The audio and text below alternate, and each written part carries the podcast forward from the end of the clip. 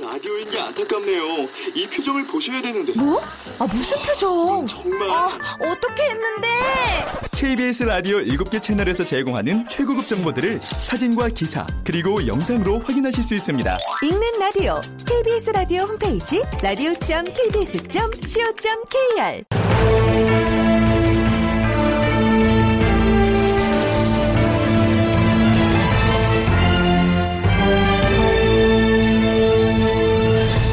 다큐멘터리 역사를 찾아서.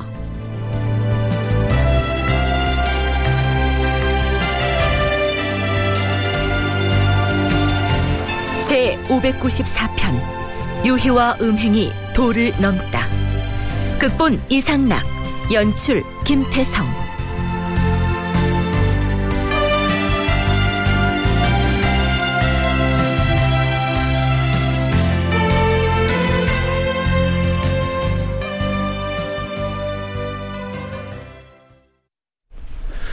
여러분 안녕하십니까?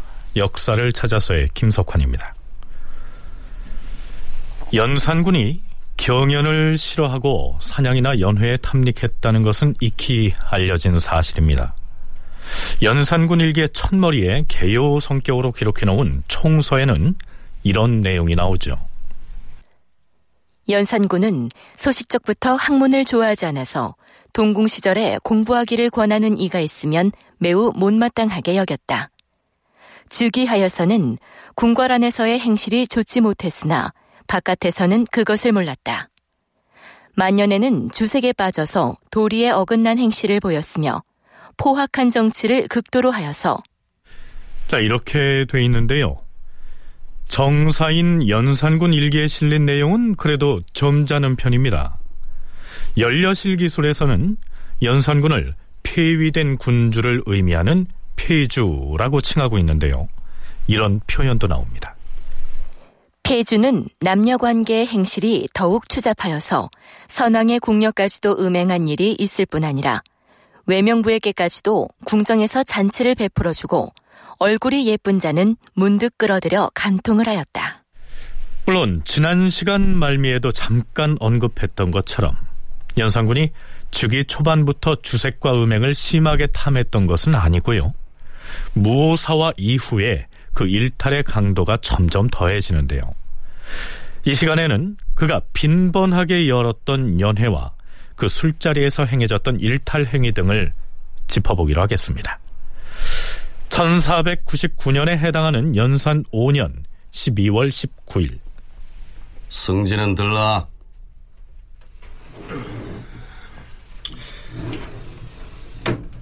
부르셨사옵니까, 주상전하? 오늘이 벌써 서달 열아흐레가 아니냐? 예, 그러하옵니다, 전하. 이번 금업날에는 나래를 행하여야 할 것이다. 나래는 본래 놀이를 하기 위한 것이 아니더냐? 그렇긴 하- 하옵니다만. 아, 아, 아. 나도 물론 그것이 매우 잡스러운 놀이라는 것을 모르는 바 아니다. 하지만 모처럼 연말을 맞이해서 그 볼만한 놀이를 건너뛸 수는 없는 일이 아니냐. 그 예전에 열었던 나래 이 때 보니까 은손이라는 우인이 온갖 놀이를 크, 기막히게 잘하던데.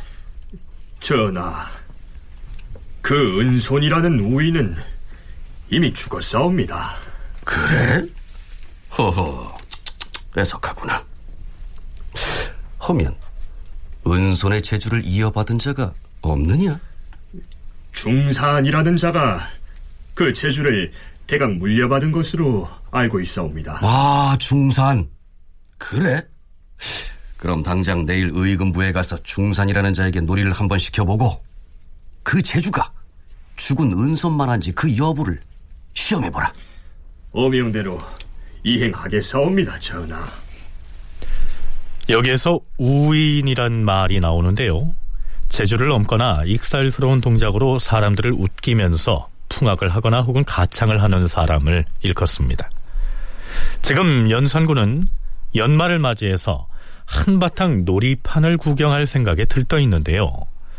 하지만 본래 섣달 금음날에 행하던 나래라는 것은 그런 놀잡한 행사가 아니었습니다. 서울대학교 규장각 송웅섭 선임연구원의 얘기 들어보시죠. 음력 섣달 금음날에 민가와 공중에서 이 잡기를 몰아내는 의식으로 벌어졌던 그런 그 의식이라고 얘기할 수 있고요. 뭐 구나, 대나, 나희 이런 걸로 불리기도 했다고 합니다. 그래서 부뚜막에 헝겊을 새로 바른다든가, 뭐 거름을 치워낸다든가, 뭐 가축우리를 치워내고, 뭐 새로 집을 깔아주고, 뭐 그러면서 깨끗이 정리하면서 그 때가 때인 만큼 그 새로운 그 해를 맞이하고 그 이전 것을 이제 없애는 그런 과정에서 어떤 뭔가 이렇게 풍년이라든가 아니면은 좋은 기운을 맞이하려고 하는 그런 의식이라고 얘기할 수 있는데 이게 연말 연초 행사뿐만 아니라 일반적으로 하나의 유의로서도 어, 나래가 이제 이루어지는 것들이 많고 어, 이 연산군이 했던 것은 그와 같은 그 유의의 나래들이 더 많이 행해졌다라고도 볼 수 있습니다.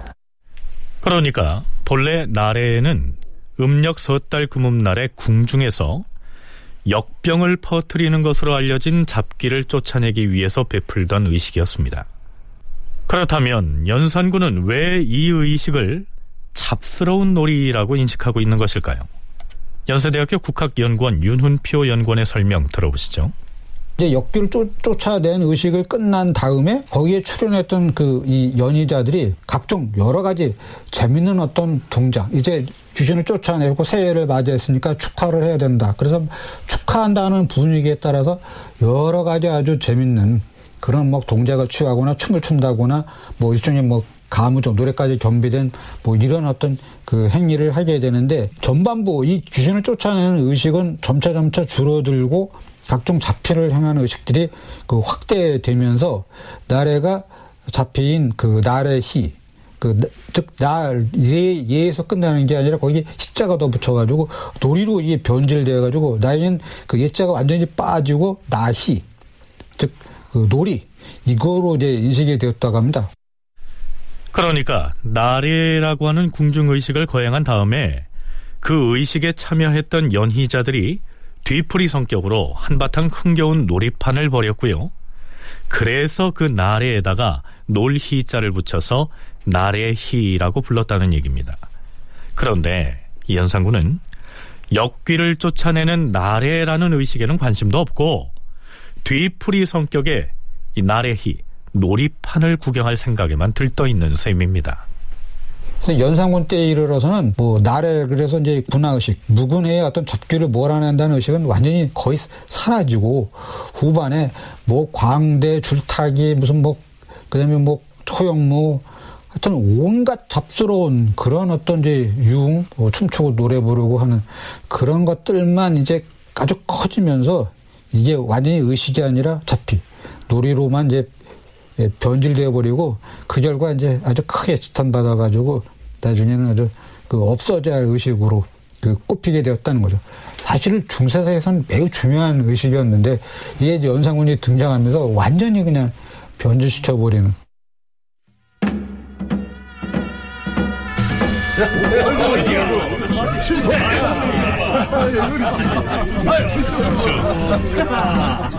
중산이라는 저 우인의 재주가 어떻사옵니까? 그 죽은 은손 못지않게 갖가지 재주를 잘 부리지 않사옵니까? 제주를 잘 부리면 뭘 하겠느냐? 기껏해야 제주놈과 출타고 춤추고 그 그런 것 말고는 없는 것이냐? 어? 그만 멈추게 하라. 그, 그 멈춰라! 왕이 말하기를 나래와 잡히는 싫도록 보아서 이제 식상하니 다른 구경거리로서 기교를 만들어 놀리도록 하라라고 하였다. 연산군에게는 애당초 역귀를 내쫓아서 역병을 물리치는 의식 따위는 안중에도 없었고요.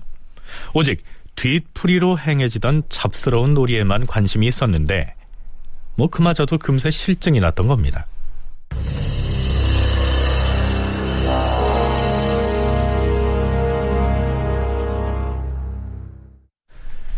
연산군이 연회석상에서 그야말로 추태를 부린 사건이 연산 9년 11월 20일에 일어났습니다.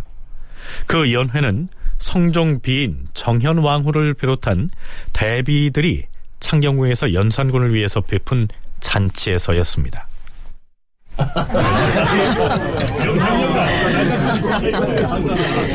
주상, 오늘 연회는 특별히 내가 주상을 위하여 마련한 것이니 그동안 정사를 살피느라 쌓인 피로를 모쪼록 훌훌 털고 여러 신료들과 즐거운 시간을 가지세요.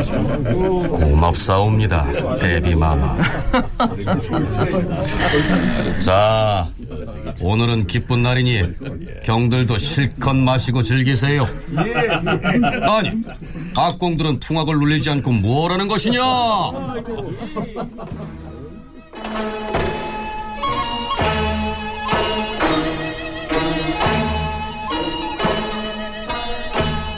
자, 여기까지는 좋았는데요. 주흥이 무르익어 취기가 오르기 시작하면서 연산군이 숨기고 있던 일탈적인 면모를 드러냅니다. 자, 술은 얼마든지 있으니 많이들 드시구려. 오늘 취하지 않은 사람은 과인이 크게 책망을 할 것이야. 아, 근데 이 흥겨운 풍류마당에 시가 빠져서 해야 되겠어. 다들 시 한 수씩을 지어서 과인에게 바치세요. 예, 전하. 무엇을 읊어야 할 것인지 전하께서 시제를 내려주시옵소서. 시제? 아, 그렇지, 그렇지. 시제를 내려주고 말이야. 보자. 아, 저기 해금을 타고 있는 저 기생. 아, 용모가 참 곱구나. 내 인연, 이름이 무엇이더냐? 광안성이라고 하옵니다, 주상전하. 광한손이라. 어떤 글자를 쓰는지 말해보라. 넓을 광, 찰한, 그리고 시선 삼자를 쓰옵니다. 아, 그래? 잘 되었구나. 경들도 다 잘 들었지요? 과인이 내리는 시제는 광, 한, 성, 세 글자야. 어디 근사한 시를 한 수씩 지어보시오. 아? 아니 주상, 어찌 기생 이름자를 대신들에게 시제로 주... 아, 아이고. 연산군은 광한선이라고 하는 기생의 이름을 운으로 내려주면서 대신들에게 시를 지어 바치라고 합니다. 사실 연산군은 광한선이라고 하는 이 기생을 이 자리에서 처음 보는 게 아니었고요. 며칠 전에 장학원의 관원에게 지시해서 은밀하게 불러서 만난 적이 있었습니다. 뭐 어찌됐든 연산군이 기생의 이름자를 운으로 제시하면서 시를 지으라고 하는 매우 파격적인 명령을 내렸음에도 불구하고 신료들은 군말 없이 시 한 수씩을 지어서 바칩니다. 그런데요, 딱 한 사람, 사헌부 대사헌 이자건만이 이 시짓기를 거부하면서 쓴소리를 합니다. 주상 전하, 예로부터 시를 지어 읊는 것은 제왕이 숭상할 일이 아니옵니다. 더구나 어찌 창녀의 이름을 시제로 삼겠습니까? 만일에 이 사실을 사관이 역사책에 기록한다면 후세 사람들이 무엇을 하겠사옵니까? 거두어 주시옵소서, 주상 전하. 그러나 연산군은 들은 척도 하지 않았고 이자건을 제외한 다른 신료들은 흥에 겨워서 아무도 이자건의 말에 귀를 기울이지도 않았습니다.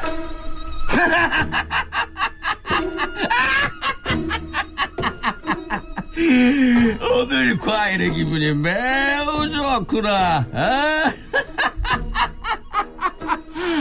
아, 승지 어디 있느냐? 예, 전하. 아, 호피 일곱 장을 가지고 오너라. 대신들에게 내 선물을 줄 것이야.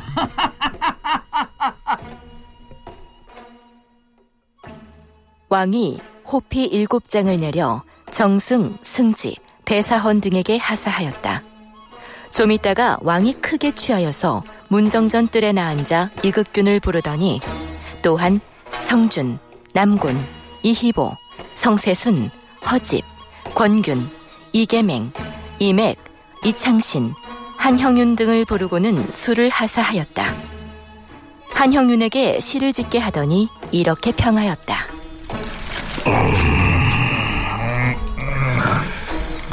한향윤, 그대 시는 내용이 매우 악하구나.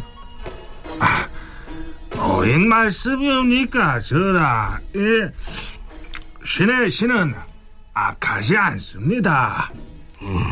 그래. 악하지 않다고 하니 뭐 그런 줄 알겠느니라. 이게 뭐야? 어?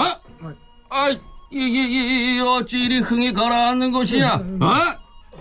북을 가져오라. 예, 예, 전하. 자, 자, 여기 대령하여 사옵니다. 자, 과인이 북장단을 맞춰줄 터이니 기생들은 모두 나와서 춤을 추라. 대신들도 함께 어울려 춤을 추라.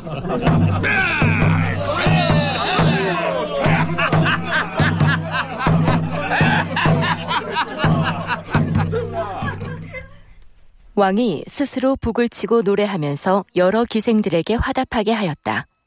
신하들에게도 나와서 노래를 하거나 혹은 춤을 추게 하였다. 나는 춤을 춰야겠구나.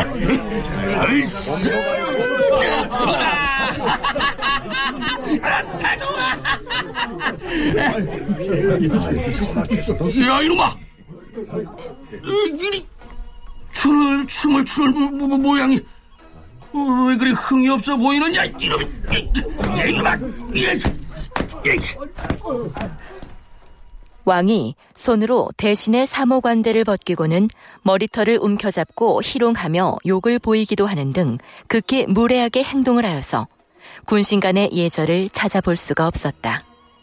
주홍이 한창 올랐을 때 왕이 안으로 들어가려 하므로 한영윤 등이 부축하여 모시고 안쪽들에 들어가 앉았다.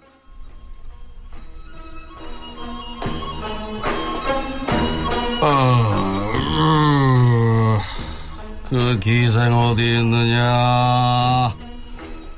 왕안손이 어디 있느냐? 부르셨사옵니까, 전하?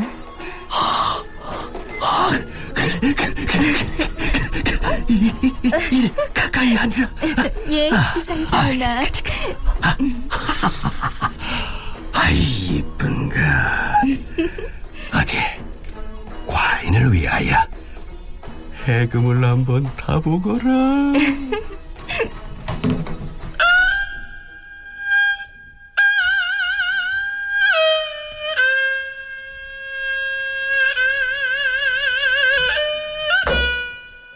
왕이 기생 광한선을 끌어당겨 곁에 앉히고 해금을 타게 하였다. 또한 왕은 자신을 부축해 주었던 한형윤을 부르더니. 한형윤, 내 너를 이조 참판으로 임명하노라. 자, 자, 이것은 이조 참판에 부임한 기념으로 내리는 선물이냐. 하면서 왕이 드디어 손수 신을 벗어서 한형윤에게 하사하였다. 조금 있다가는 또 남곤을 불렀다.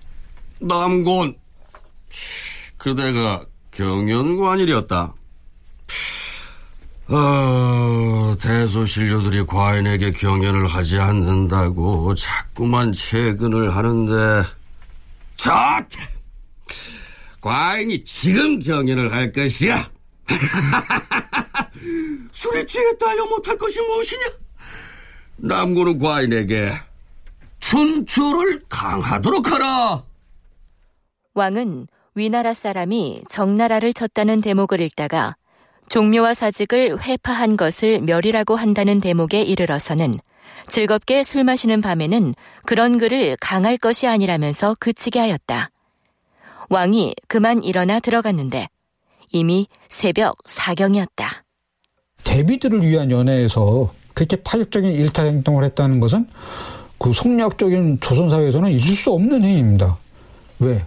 효가 모든 어떤 인간 행위의 규범이 되고 그것이 근본이 돼야 되는데 그 앞에서 그 임금이라는 사람이 그렇게 그 파격적인 행동을 한다라고 하는 것은 더 이상 임금으로서의 어떤 위상을 찾겠다는 행동은 아닌 거죠. 방종의 극치, 일탈의 극치이고 이거는 뭐 어, 용납할 수 없는 그런 행위. 연회에서 동원된 기생의 이름을 시제로 내려서 승지 이하의 관원들에게 시를 지어서 바치게 하라. 라고 하는 명령들이 내려지고 또 이제 술 취한 다음에 춘추를 강하게 해서 어 그러니까 그래서 남곤이 남곤이 때 그것에 응대를 했는데 춘추를 강하니까 기분이 나빠져서 포편의 기사는 이런 연애에 적합하지 않다 뭐 이런 식의 그러니까 뭔가 공식적으로 이루어져야 되는 일과 사적으로 이루어져야 되는 것들이 굉장히 다 이렇게 혼동되어서 착종되어서 진행되고 있는 모습들을 볼 수 있는 것이죠. 그래서 연산군의 정치가 물란해지는 것은 물론이고 기강이 전혀 잡히지 않은 상태에서 진행되고 있었던 것을 보일 수 있는 기사들입니다. 그러나 이것은 연산군이 장차 보여주게 될 일탈 행위에 서막에 불과한 것이었습니다.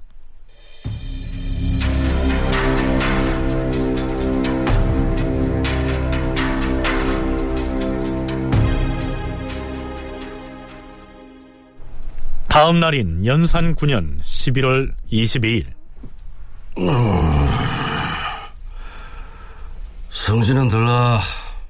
예, 전하.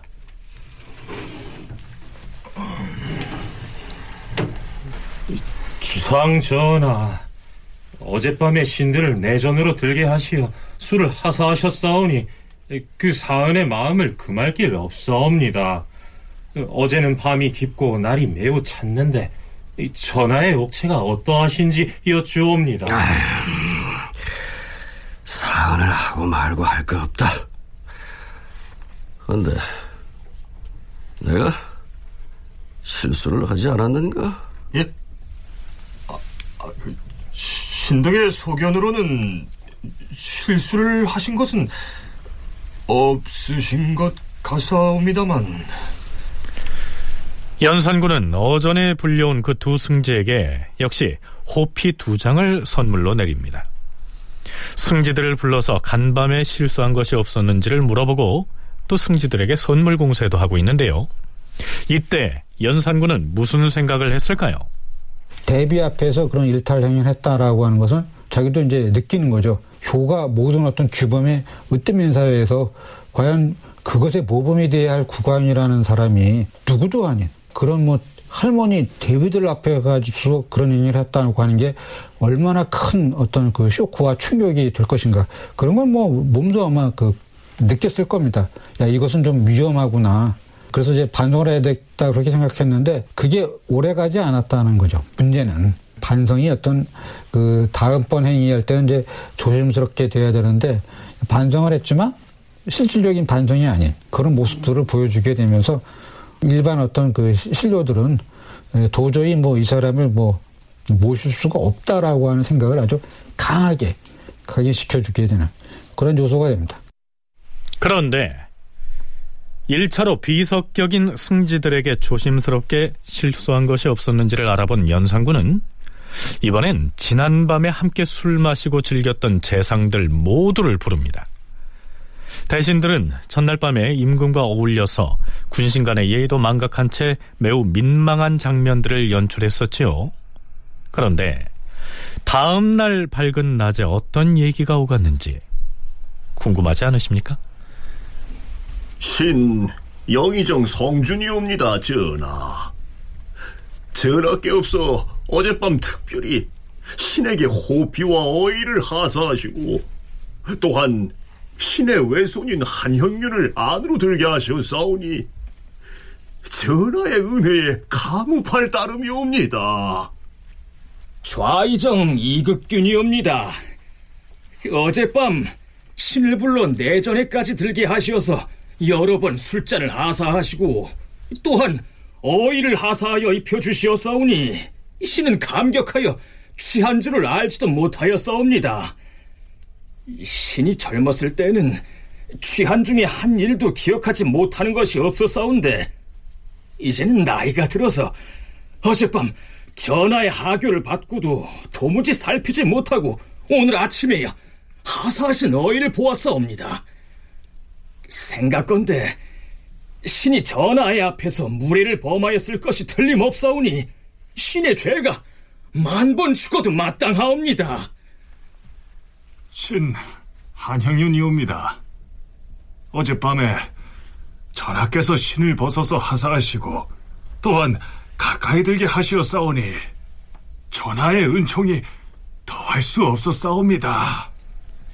술자리를 함께했던 신료들 중에 단 한 사람도 임금의 일탈에 대해서 직언을 하는 사람은 없었습니다. 모두 아첨하는 말들만 늘어놓고 있는 것이죠. 성준 이국기운과 같은 그 당시의 재상들이 사실은 젊었을 때는 나름대로 이렇게 직원도 많이 했던 사람들이거든요. 그리고 이제 연애에서 이루어졌던 사적인 부분들이기 때문에 공식적으로 이루어졌던 국가 운영과 관련된 부분들은 조금 더 엄밀한 기준을 가지고 비판을 하겠지만 술자리에서 이루어진 부분들 조금 유하게 아, 넘어가려고 하는 그런 측면들도 없지 않아 있고 또 한편으로는 그런 연산군에게 어떤 그 아주 강직한 직원이라고 하는 것이 얼마나 의미가 있을까라고 하는 입장 속에서 나름대로 연산군의 제의 시절을 벗어나고자 하는 연산군에게 순응하면서 벗어나고자 하는 재상들의 모습 이런 것들이 좀 복잡하게 다 얽혀 있는 양상이라고 볼 수 있습니다. 그렇다면 연산군은 취중에 있었던 일들에 대해서 뭐라고 변명을 하고 그에 대해서 대신들은 또 뭐라고 대꾸를 할까요? 좀 더 들어보시죠.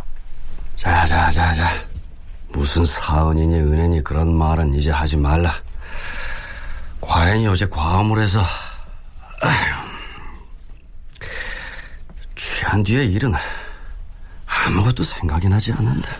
전하, 신의 소견으로는 아무것도 실수하신 것이 없었사옵니다. 세조께서도 차주 대신들을 그렇게 대하셨사옵니다.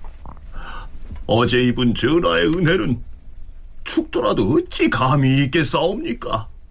이는 천년에 한 번 있는 행복이옵니다. 군신 간에 때로 그렇게 지내는 것이 어찌 의리에 해롭겠사옵니까? 아, 과인이 어제 과음을 하여 실수를 하였으니 군주로서의 패덕이 이보다 더할 수 없고 역사를 더럽힘도 이보다 더할 것이 없도다. 군신 간에는 의당 예절로 대해야 하는 것인데 이래서야 되겠는가? 하, 참. 내일 경연에 나가서 대신들 얼굴을 보기가 아이고, 참으로 부끄럽구나. 전하, 제왕이 대신들에 대한 접대를 혹 그렇게 할 수도 있는 것이옵니다. 어제 신들도 역시 취하였으니 어찌 전하의 실수를 알겠사옵니까? 다만 술이 취하셨을 뿐 다른 잘못하신 일은 없으셨사옵니다. 신등의 생각으로는 군신 간에도 한결같이 엄하고 공경하는 것으로만 대할 수는 없는 일이니 때로 편전해서 사사로이 대신을 가까이 대하시는 것이 무슨 잘못이겠사옵니까?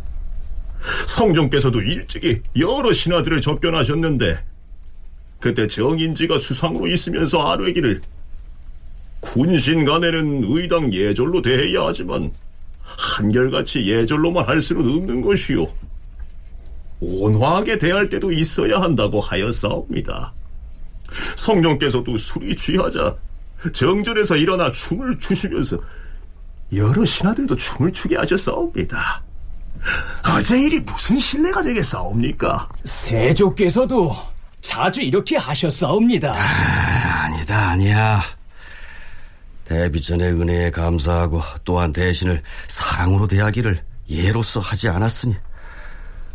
에휴, 과인이 스스로 참 부끄럽도다. 서경에 이르기를 욕심으로 법도를 어지럽히고 방종으로 예의를 무너뜨린다. 라고 하였으니 옛사람들의 술에 대한 경계가 지극하였음을 알 수 있도다. 하하, 참. 어제 일은 과연이 어떻게 하여야 할 것인지 내 몸될 바를 모르겠도다. 연산군은 이렇듯 전날의 일을 통절하게 반성하는 모습을 보입니다. 여기에서 여러 대신들이 세조 때의 사례를 들면서 별 문제가 없다 이렇게 얘기를 하고 있는데요. 윤훈표, 송웅섭 두 전공학자는 이른바 주석 정치라고 불리던 세조 때의 술자리와 연산군의 이것은 그 성격이 다르다고 얘기합니다. 이 세조는 이제 지지 과정에서 상당수의 신료들을 아주 잔인하게 살해했습니다. 그래서 이제 단종을 몰아내고 죽음에 이르했죠. 이제 그에 반발해서 이제 사육생 사건이 일어나고 그 이른바 금성대군의 역모 같은 게그 벌어지면서 동복 형제까지 그 처형하게 됩니다. 그러니까 얼마나 그 무서운 일입니까? 예, 결국 권력 장악을 위해서 이제 숱한 인물들을 이제 살해했고 그 결과 이제 독재 체제를 구축했는데 이거는 승리학적인 어떤 그런 어떤 정치 질서 속에서는 정말로 이제 무시무시한 반성리학적이다 이렇게 볼 수도 있고 그리고 특히 그 부왕대인 세종대와는 완전히 다른 모습이기 때문에 그 많은 이제 신료들이 그 실망을 하게 됐죠. 그래서 세조 입장에서 보면 이 주석을 마련해 가지고 신료들과의 거리를 좁히려고 했습니다.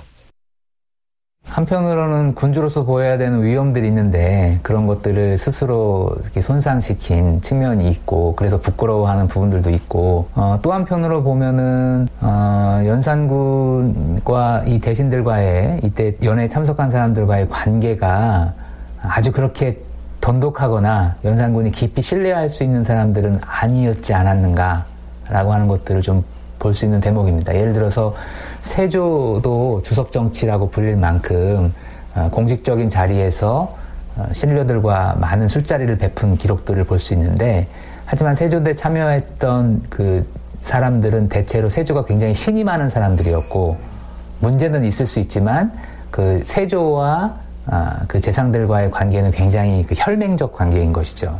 그래서 뭐 실수가 있던 뭐 어쨌든 간에 어느 정도 뭐 넘어갈 수 있는 부분들이 있었던 측면이 있는 거에 비해서 세조가 베푼 연회에서 정인재는 술에 취해서 임금을 향해 너라고 부른 적도 있을 정도였습니다. 그럼에도 불구하고 그 당시의 대신들과 세조는 세조가 집권하는 과정에서 생사를 함께했던 혈맹 관계였기 때문에 주석에서의 이런 실수 정도는 별 문제가 되지 않았다는 것입니다. 하지만 연산군의 경우에는 이 술자리를 함께했던 대신들과의 관계가 세조의 경우와는 다른 것이었죠. 그래서 연산군이 이처럼 자신의 실수에 대해서 노심초사하는 것이다. 이런 분석입니다. 뭐 어찌됐든 연산군은요. 전날 밤에 술에 취해서 영의정 성준의 외손인 한형윤에게 2조 참판의 벼슬을 주겠다 하고 즉흥적으로 말을 해버렸습니다. 이 문제는 과연 어떻게 처리할까요? 어젯밤에 전하께서 술이 취하였다고 하시지만 주연에서 하신 말씀을 잊지 않고 계시니 어찌 취하셨다고 하겠사옵니까? 이렇게 말한 사람은 바로 영의정 성준이었습니다. 그러자 연산군은 이렇게 말합니다. 옛날에 주나라 상황은 장난삼아 나뭇잎에다 글을 써서 신하에게 벼슬을 주겠노라고 했음에도 결국 그대로 지켰다고 하였다. 과인이 비록 취중이라고는 하나 한 형윤을 2조 참판에 임명한다 했으니 약속대로 할 것이다. 그 불추한 소인들이 들으면 사사로운 말 한마디로서 벼슬을 마구 내린다. 이렇게들 말할 것이다. 그러나 당사자의 인품이 현량한 사람이니 음, 어제 말한 것을 고치지 아니할 것이다. 이때 연산군은 어떤 생각을 했을까요? 특이한 점은 이후로도 연산군은 반성하는 모습을 보이기는커녕 스스로에게는 한없이 너그러우면서도 신하들의 일탈은 그냥 넘기지 않았다는 것입니다. 국왕의 일탈은 허용을 했는데 신하들의 일탈은 절대로 허용하지 않았습니다. 그걸 꼬투리 잡아서 그 아주 그 강한 어떤 질책과 심지어 나중에는 뭐그 형벌과 뭐 처형까지도 그 시키는 그런 그런 점이 세조하고의 차이입니다. 세조는 신하들의 일탈을 오히려 허용했고 뭐 그, 그들이 뭐술 취해서 꼬꾸라지는 모습을 보이면서 즐기기까지 하고 또 다른 사람들이 막 처벌하지 않고 하니까 이거 별일 아닌 일인데 왜 여기에서 이런 그걸 했다고 해서 너희들이 그 탄핵하느냐 말도 안 된다 엄히 나무랬죠. 그래서 그 제스처지만 어떤 게 화목과 여러 모습들을 보여주려고 했는데 연장군은 절대로 그런 것을 허용하지 않았습니다. 자기 일탈만 허용했던 거죠. 그러니까 대신들도 이미 뭐 느끼고 있었던 거죠. 세조와 다르니까.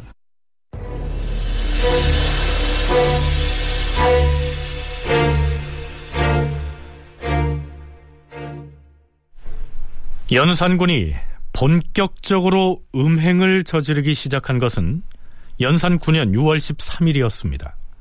이날의 실록 기사를 살펴보죠. 연산군은 은밀하게 장학원의 관리를 호출합니다.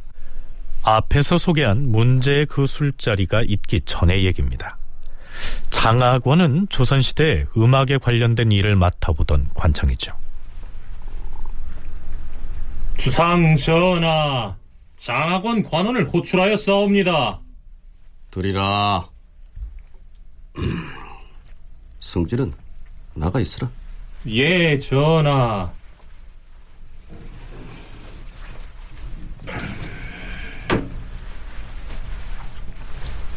주상전하, 장학원 제주 풍원위 임승재이옵니다. 가까이 오라. 예, 주상전하. 장학원 관원 중에서 용모가 빼어난 기생들이 누구누구인지 그 이름을 적어오라 하였는데 적어왔느냐? 예, 그러하옵니다, 전하. 장학원 관원이 해금 타는 기생 광한선 등 4명의 명단을 적어서 아뢰니 왕이 그 관원에게 전교하였다. 아, 요사이 비가 마침 흡족하게 왔으므로 나라의 경사스러운 일이 아닐 수 없도다.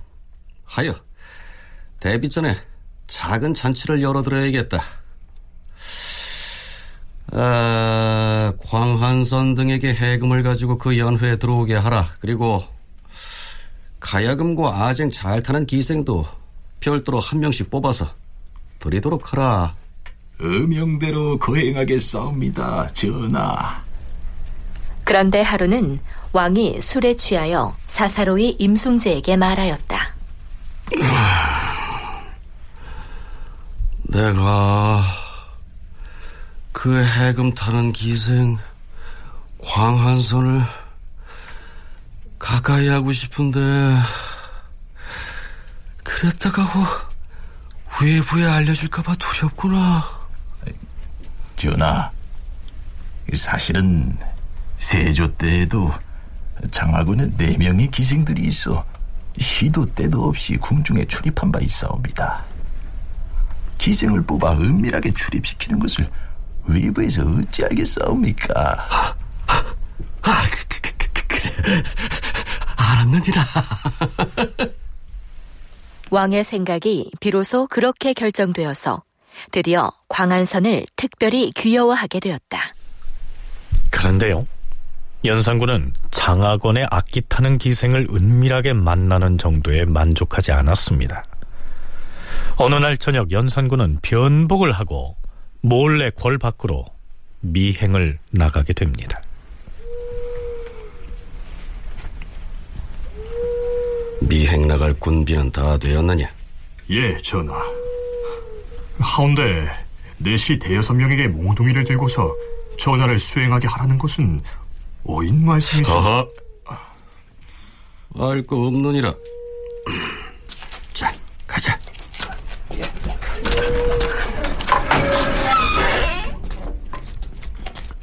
하운데 주상전하, 어디로 가시려는지... 작은 소리로 말하지 못하겠느냐? 흥인문 밖 정업원으로 가자. 자, 지금 연산군은 정업원 쪽으로 미행을 나가자고 했습니다. 정업원은 동대문 밖 영미정에 있던 비군이들의 거처였죠. 여승들이 머무는 거처에 연산군은 왜 가려고 하는 것일까요? 드디어 정업원에 도착합니다. 전하, 정업원에 당도하였사옵니다. 문을 열고 모두 안으로 들어가자. 누, 누구요? 대체 누구신데 이 밤중에 여승들이 거주하는 이곳에 내 인연! 늙고 못생긴 비구니가 말이 많구나. 모두 들어가서 늙은 중들은 모두 끌어내고 젊고 용모가 반반한 여승들을 따로 모이게 하라.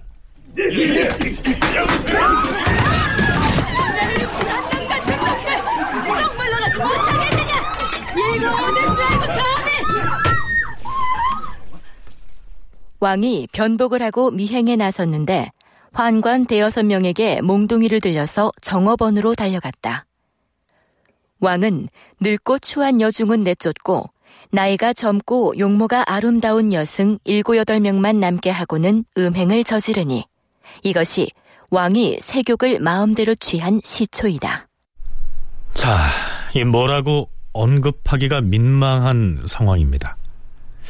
그렇다면 상상하기 어려운 국왕의 이러한 폐륜 행위에 대해서 대신이나 대가는 입을 다물고 있었을까요? 그 초창기 일탈령에 대해서 대신과 대관들이 관원을 아주 과감하게 합니다. 그런데 얼마 뒤에부터 점차 그런 내용 때문에 보복을 당하는 경우가 어, 자꾸 이제 일어나요. 그러니까 반복을 촉구하니까 그 후에 이제 그 사람들도 또 아니까 조심을 하게 됩니다. 조심하게 되니까 연산군이 더 심하게 해버리는 거예요. 어, 그런데 그걸 위해서 깜짝 놀라가지고 또 좀 심하게 간언을 하게 되니까 또 그걸 또 연산군이 비밀 잡아서 탄압을 하는 거예요. 그렇게 되면 나중에는 절대로 그냥 뭐 무슨 행위를 하던 타 사람들이 뭐 임금으로서는 어, 어 떻게 뭐 그 하다 보니 그렇게 필요에 따라서 그런 행위를 할 수 있다 이렇게 해가지고 포기해 버리는 겁니다. 완전히 침묵을 하게 돼요. 그래서 결국 남아 있는 게 뭐냐면 일탈행위만 남게 되는 것이죠. 연산군의 음행과 일탈은 어디까지 나아갈까요? 그리고 대신이나 대가는 그의 그런 모습을 언제까지 침묵으로 지켜보게 될까요?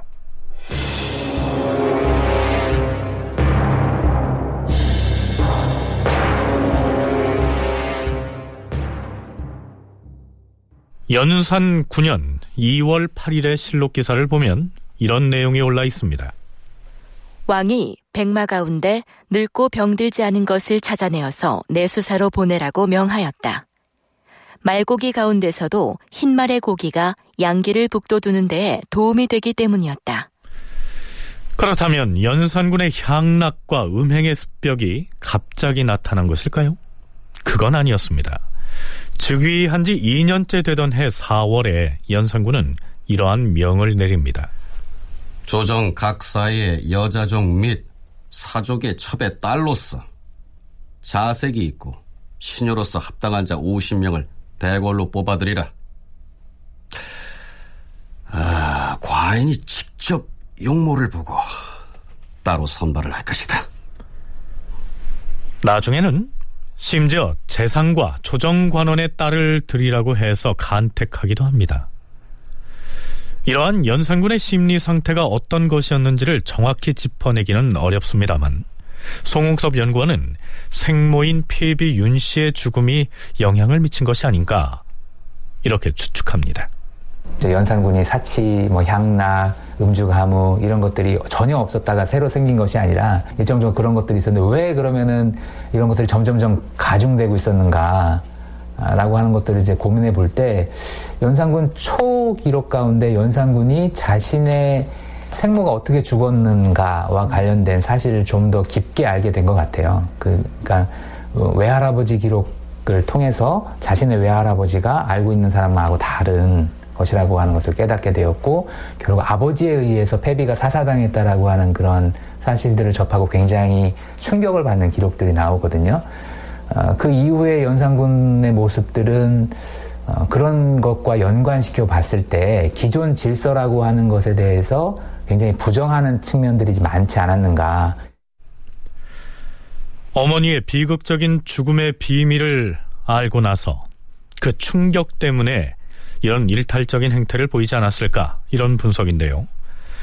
이러한 견해를 표명하는 연구자들이 상당수에 이릅니다. 자, 그런데 연산군에게는 또 한 가지 매우 이상한 습성이 있었습니다. 무언가를 감추려고 하고요. 노출을 두려워하는 성품이 그것이었습니다. 연산 2년 7월 2일 공조의 선공감에게 전교하였다. 창덕궁의 영강문으로부터 청양문에 이르기까지 장랑을 지어라. 장랑은 대문을 들어서면 좌우로 쭉 이어져 있는 기다란 행랑을 일컫습니다. 무엇 때문에 행랑을 길게 둘러치라고 했는지 짐작이 가십니까? 자, 아직 의문이 풀리지 않으셨다면 또 하나의 실록 기사를 들춰보죠. 연산 5년 2월 21일 선공감 제조 이세좌에게 명하였다. 과인이 후원에 나들이 할 때가 있는데 구역에 한계가 없어서 나무하러 다니는 초동들이 때로 간혹 출입을 하고 있으니 하하 이는 매우 옳지 않은 처사이다. 그 때문에 울타리를 설치하도록 과인이 이미 전교하였던 것이다. 그러나 울타리는 자주 고치고 바꾸어야 하는 폐단이 있으니 아예 담을 쌓아서 한계를 분명히 정하는 것이 좋겠다. 또한 후원에서 혹 연회를 열 때면 저 위쪽 배나무 고개를 왕래하는 사람들이 모두 바라볼 것이 아닌가?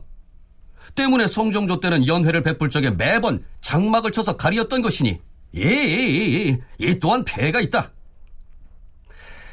지금 응방의 뒤쪽은 매를 기르기에 적당한 곳이 아니니 영강문으로부터 청양문에 이르기까지 그 사이에다 긴 행랑을 짓는다면 응? 그곳을 응방으로도 사용하고 겸하여 배나무 고기를 가릴 수도 있어서 왕래하는 사람이 보지 못하도록 할 수 있으니 좋을 것이야.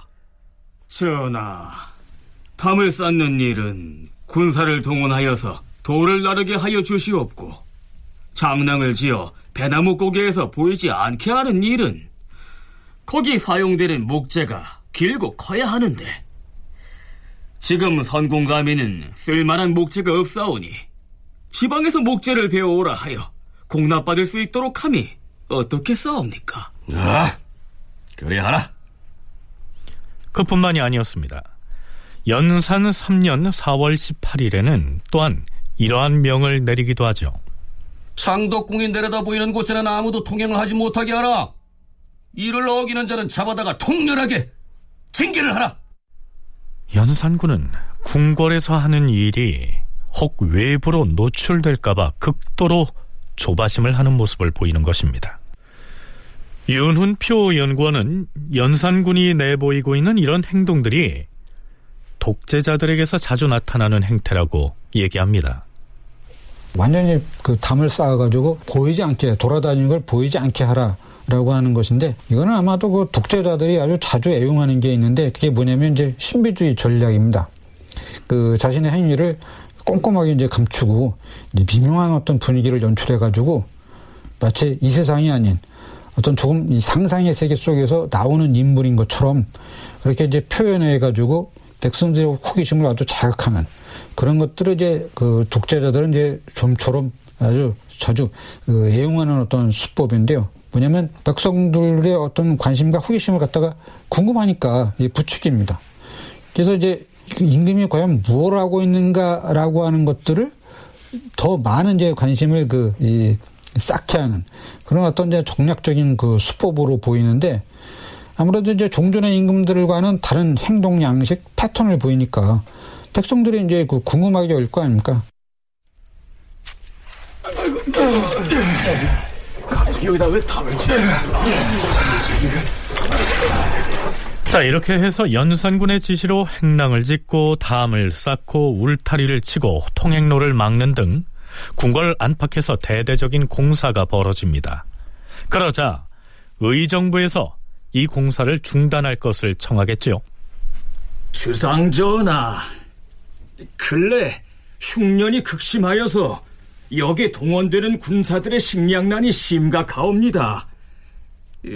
듣자옵건데 후원에 담을 쌓는다 하운데 무슨 연유로 그러한 공사를 하는지 알지 못하겠사옵니다. 그 공역의 폐해가 적지 아니하옵니다.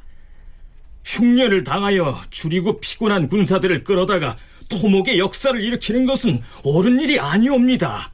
또한 후원의 담장은 조종 이래로 쌓은 적이 없었으나 지금까지 어떠한 폐단도 없었사온데 이것을 급급하게 쌓을 필요가 무엇있겠사옵니까? 아하, 과인이 담장을 쌓을 필요가 있어서 그리하라 명한 것이니 경들은 두 번 다시 말하지 말라.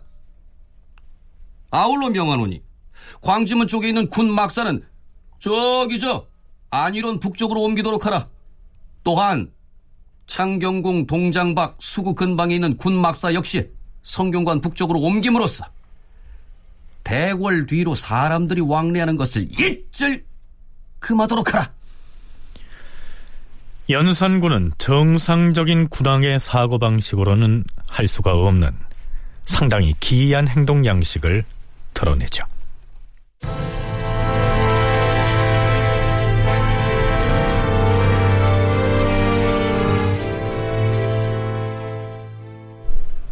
혹시 백성들에게 국왕인 자신이 노출될까봐 두려워하고 그걸 미리 차단해야 한다는 연산군의 이 강박증은 갈수록 그 정도가 심해집니다. 이런 일도 있었죠. 연산 8년 10월 21일 연산군은 창덕궁 뜨락을 거닐다가 목멱산, 즉 지금의 남산 쪽을 바라보다가 갑자기 화를 냅니다. 저, 저, 저, 저, 저, 저, 저, 저, 저 기 저 목멱산에 있는 놈들은 대체 어떤 놈들이냐? 어? 의금부도사, 의금부도사는 어디 있느냐? 부르셨사옵니까, 주상 전하? 저, 저, 저, 저, 저, 저기를 보아라. 눈에 보이는 것이 없느냐? 저쪽은 목멱산이온데 무엇을 보라 하시는 것이? 이놈아! 저기 산 언덕에서 나무하는 초동들이 안 보인다는 말이냐? 예, 예, 인기척이 보이옵니다. 아마도 뗄나무를 하는 나무꾼들인 것 같사옵니다. 뭐라? 네 눈에는 저들이 그저 뗄나무를 하는 것으로만 보인다는 말이냐? 저들은 지금 불경스럽게도 이 나라의 지존인 과인의 동태를 엿보고 있는 것이야! 당장에 목멱산의 포졸들을 풀어서 저 초동들을 모조리 잡아오도록 해라. 빨리 출동하지 않냐고 뭘 꾸물거리는 것이냐! 예, 예, 주상 전하. 자, 가자! 예!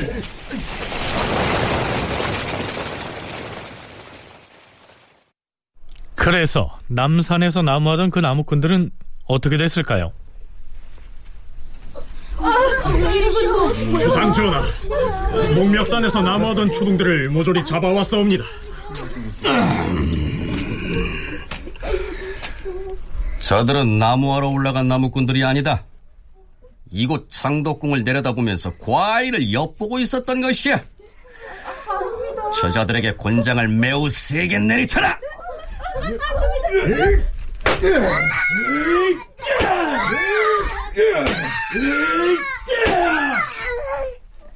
처음에 초동 대여섯 명이 목멱산 마루에 올라 바라보는 것을 왕이 보고서 쫓아가 붙잡게 하여 궁궐로 연행하여 왔다.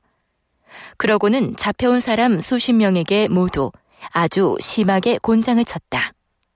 왕은 궐 안에서 음탕한 놀이를 무도하게 하였고 혹은 불시로 나인들을 뒤뜰에 불러 모아서 미친 듯이 노래를 부르는가 하면 난잡하게 춤을 추는 것을 날마다 즐거움으로 삼으면서 바깥 사람들이 혹시 일을 할까 염려하였기 때문에 산 높은 곳에 사람이 올라가는 것을 더욱 엄하게 금하였다. 백성의 어버이가 돼야 할 군주가 산에 가서 뗄나무를 하는 백성들 수십 명을 잡아다가 궁궐 안을 엿봤다면서 무지막지하게 곤장을 쳤던 것이니까 그는 이미 군주로서는 실격을 한 셈이었습니다. 하지만 연산군의 폐행은 여기에서 그치지 않았습니다. 이제는 아예 궁궐 주변의 민가를 헐어버리도록 철거 명령을 내리는 지경에 이르렀던 것입니다. 다큐멘터리 역사를 찾아서 다음 주 이 시간에 계속하겠습니다.